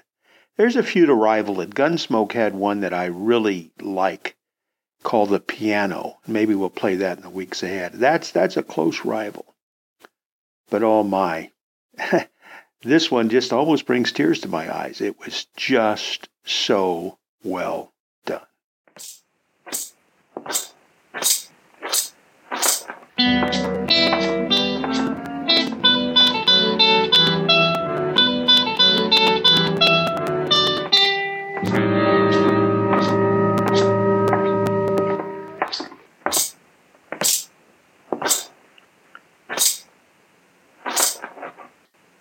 Well, as oh!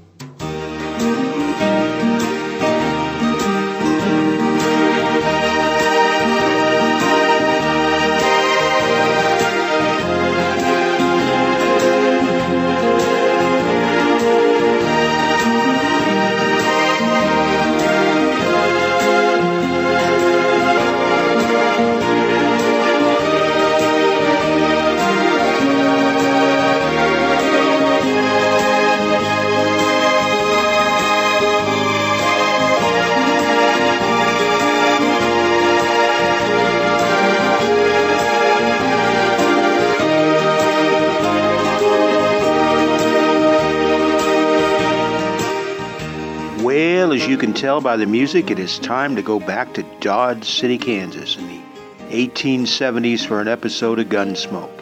And tonight we have a good one. This is a John Meston script that features our regular cast plus also John Dehner and Lawrence Dobkin. And it was uh, originally broadcast on CBS on May the 27th in 1956. And it's entitled Manhunter.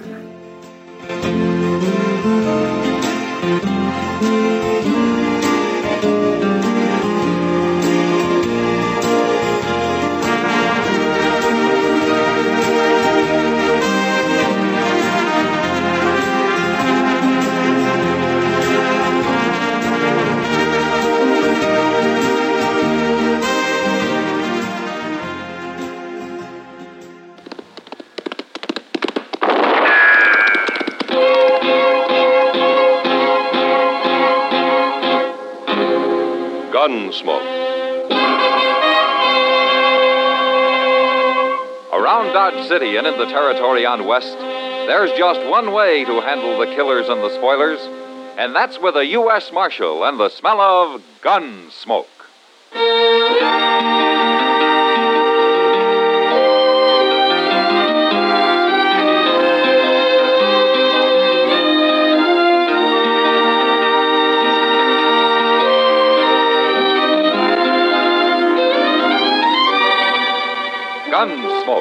Starring William Conrad. The transcribed story of the violence that moved west with young America. And the story of a man who moved with it. I'm that man, Matt Dillon, United States Marshal. The first man they look for and the last they want to meet. It's a chancy job, and it makes a man watchful and a little lonely.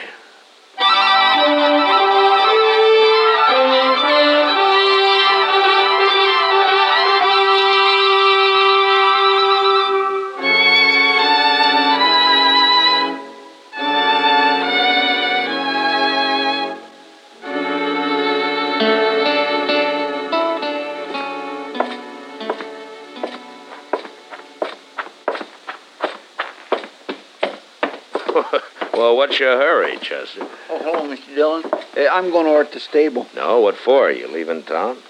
No, sir. Uh, Hank Young's over there. I got to see him. Well, I'm not doing anything. I'll go with you if you don't mind. Well, good. I run into Mr. Bowers, and he asked me to give Hank a message for him. No? Well, Hank is a real nice fellow, Mr. Dillon. Well, I didn't say he wasn't, Chester. Yes, sir, I know. But I was just thinking there ain't many fellows around here steady and peaceable as he is. I guess that's one reason Bars has kept him working at the ranch for so long. Uh, there he is. Where? Uh, cinching up his saddle with his back to us there. Oh, yeah. yeah Mr. Dillon, I'm going to surprise him. Uh, walk easy, huh?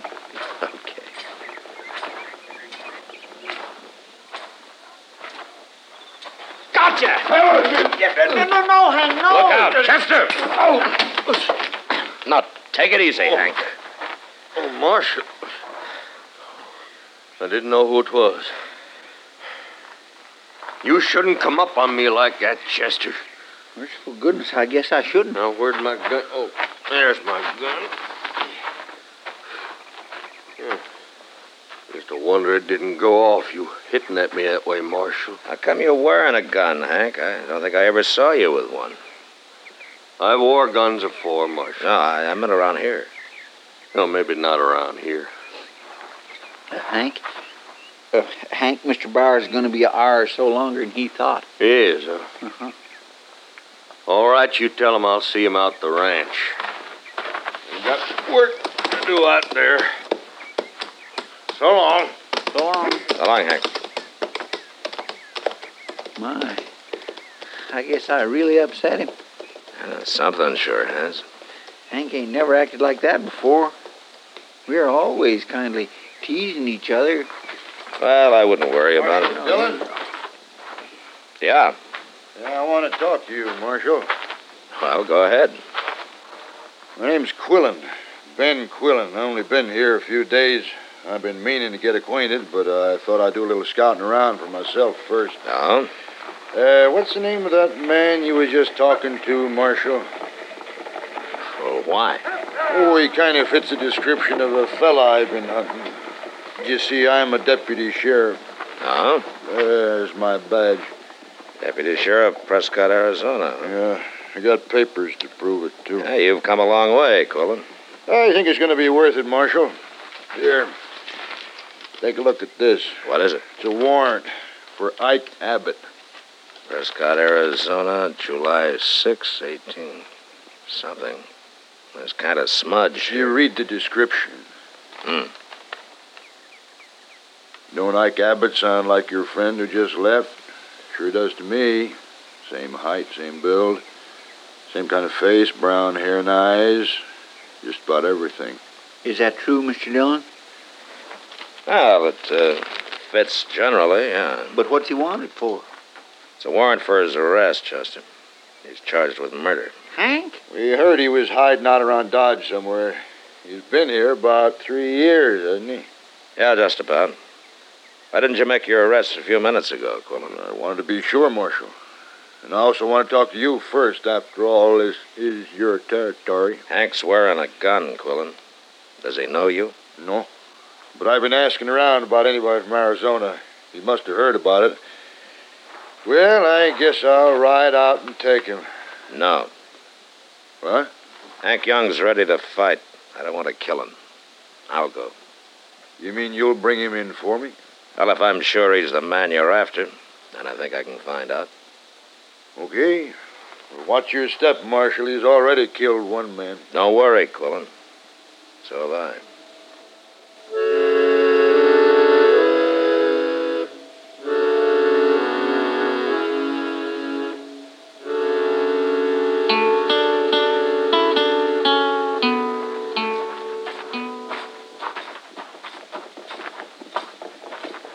sitting in the bunkhouse door, Mr. Dillon. I thought he said he had work to do. He had nothing special to do except get out of Dodge. You think he's gonna make trouble? Well, I hope not.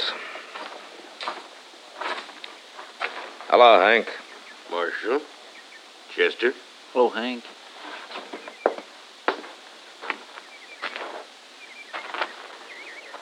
Looking for me. Uh, there are a couple of things I want to ask you, Hank. You go right ahead, Marshal. You've known me about three years, right? About that. And you know, when I go after a man, I generally bring him back. So you do, Marshal. Is that why you put your gun away? Well, I declare, he ain't armed no more, is he? No, I ain't. Well, you tell me the truth, Hank? You always dealt fair, Marshal. I'll tell you the truth. Well, there's a deputy sheriff in town named Ben Quillen. He's got an Arizona warrant for Ike Abbott's arrest. I thought so. Was it murder, Hank? That how that warrant reads, Marshal? Mm-hmm. Figured so. What else you want to know? You still haven't told me why you put your gun away. Done some thinking on the way back here. Knowed they'd sent somebody after me, but if I killed him, I'd just have to face you next. I wouldn't be getting nowhere that way. All right, Hank. Come on, Chester. Let's get back to town. Mr. Dillon, ain't we gonna take Hank back to I said let's go, Chester.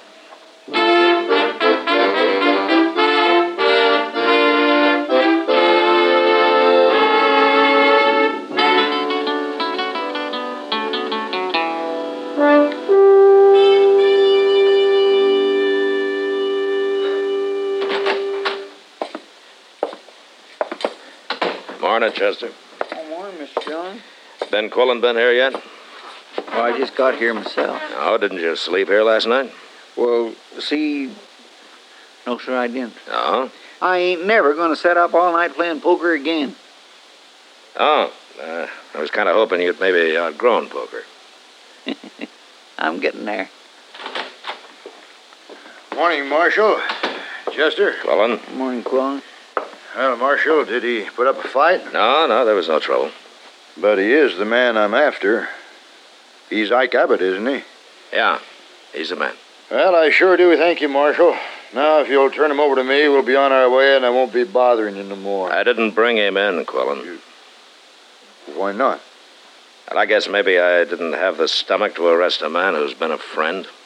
Who's never caused any trouble around here. That don't keep him from being a murderer. And I've got a legal warrant for him. Then you go get him. I thought you didn't want no killing. He isn't armed.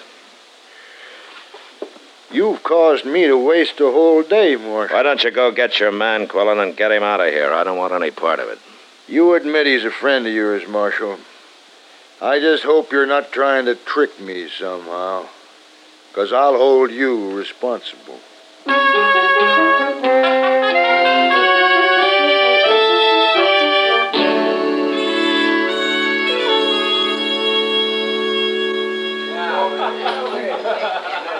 What's on your mind tonight, Matt? Well, Kitty, it sure isn't drinking beer and sitting around the Long Branch. You know, you sometimes act like you've been schooled in a slave market. Drink your beer, Kitty. I'm buying. Oh, you are? and I take it all back. Oh, What? here's Ben Quillen. Now I know what's been bothering you. Marshal, I want to talk to you. What's your trouble, Quillen? You gave me to believe there'd be no trouble with Hank Young or whatever you call him. Was there? He wasn't armed, Marshal. At least you didn't lie about that.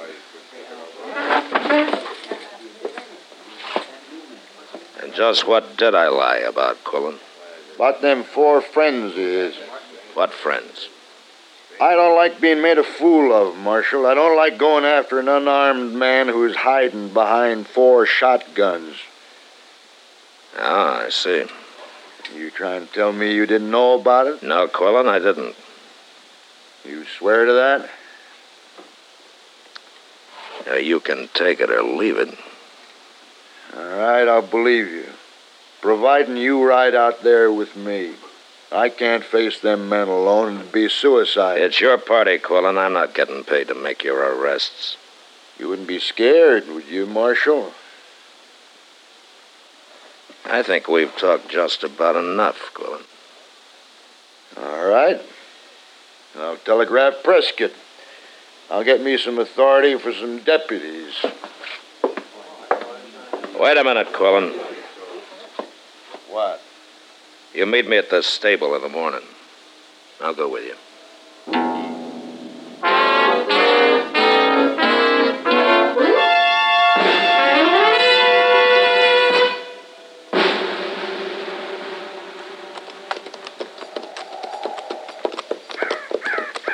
Here they are, Marshal, waiting for us.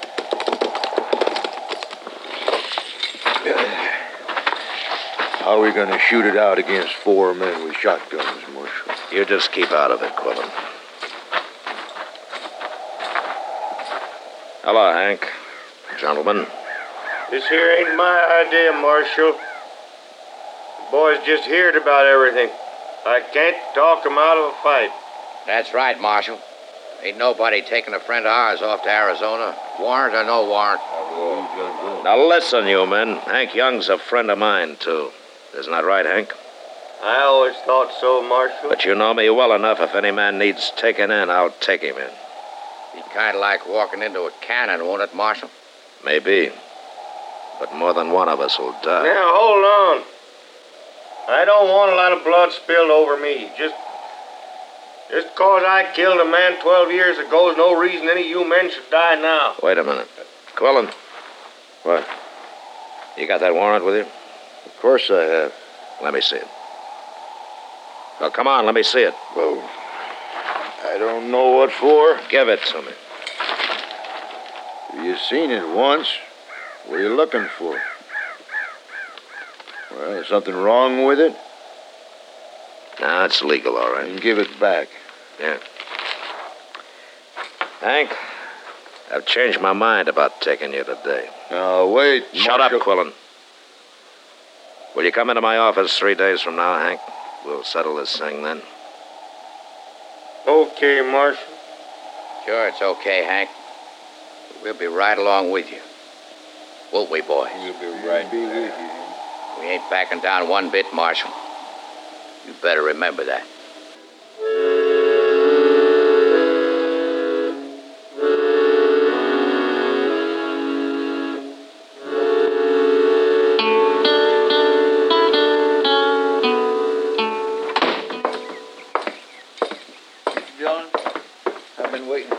Let's go, Chester. Did you finally get your telegraph? Yeah, just in time, it looks. I know. That's quite a crowd waiting for you. Think there'll be trouble? Yeah, there could be. Anything you want me to do? No. Uh, you better wait here. All right. But you be careful now. Them friends of Hank's sure look like the mean business. Yeah, sure.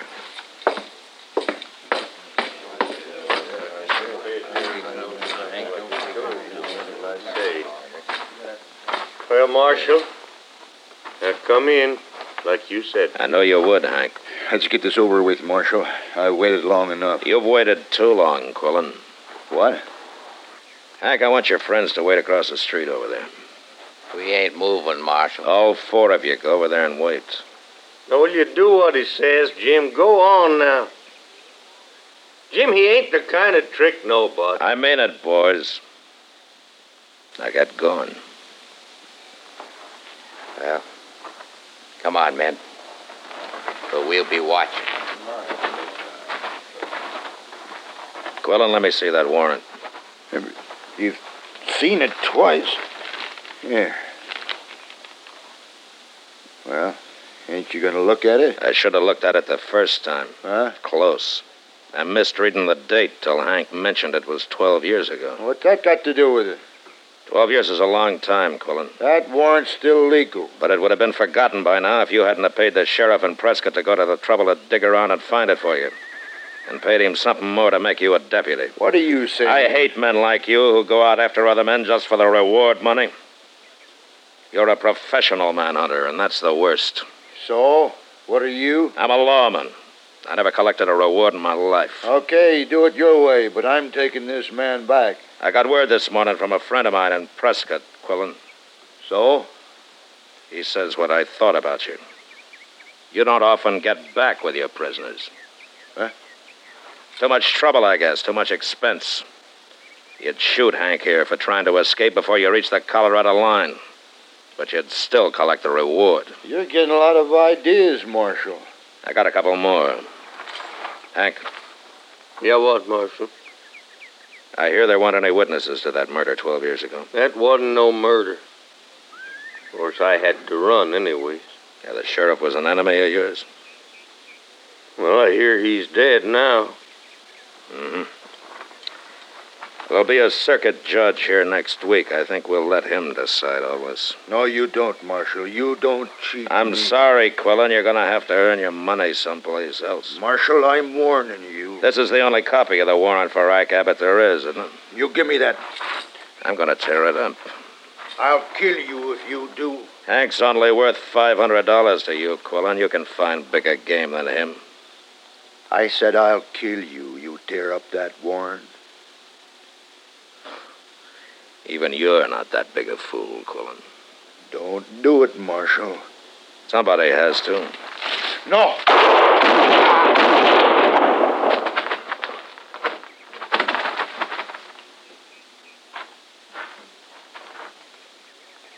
You killed him, Marshal.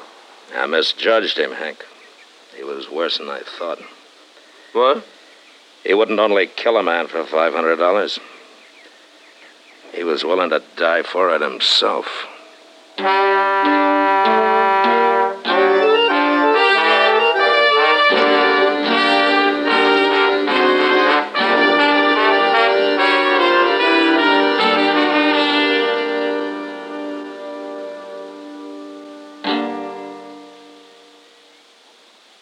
Our star, William Conrad. You know, on the frontier, men fought for fools' reasons, like a spilt drink, and they fought for good reasons, like fenced water. But next week, a man comes to Dodge who won't fight for any reason, and still wins his battle. And that was the West. Good night. Gunsmoke. Produced and directed by Norman Macdonnell, stars William Conrad as Matt Dillon, U.S. Marshal. Our story was specially written for Gunsmoke by John Meston, with music composed and conducted by Rex Koury. Sound patterns by Tom Hanley and Bill James. Featured in the cast were Lawrence Dobkin, John Dehner, and Ken Lynch. Parley Baer is Chester, and Georgia Ellis is Kitty. Join us again next week for another specially transcribed story on Gunsmoke.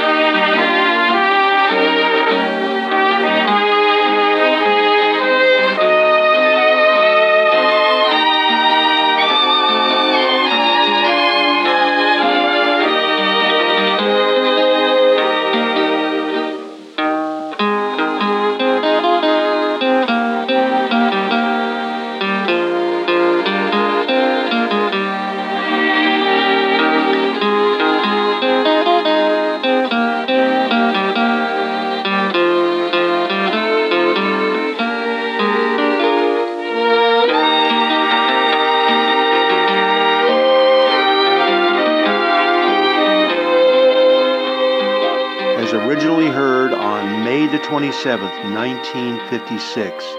That episode of Gunsmoke was entitled Manhunter.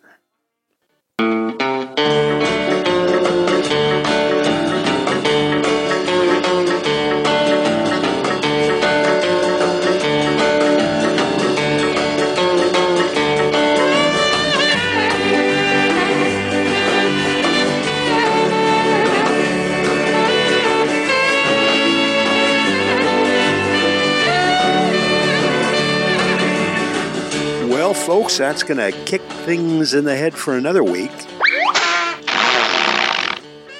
We'll be back again in two weeks, and we're going to do it all over again. We're short on time tonight, so I have to get on out of here. This is Bob Bro. I'm so glad you stopped by, and I'm so glad you met me.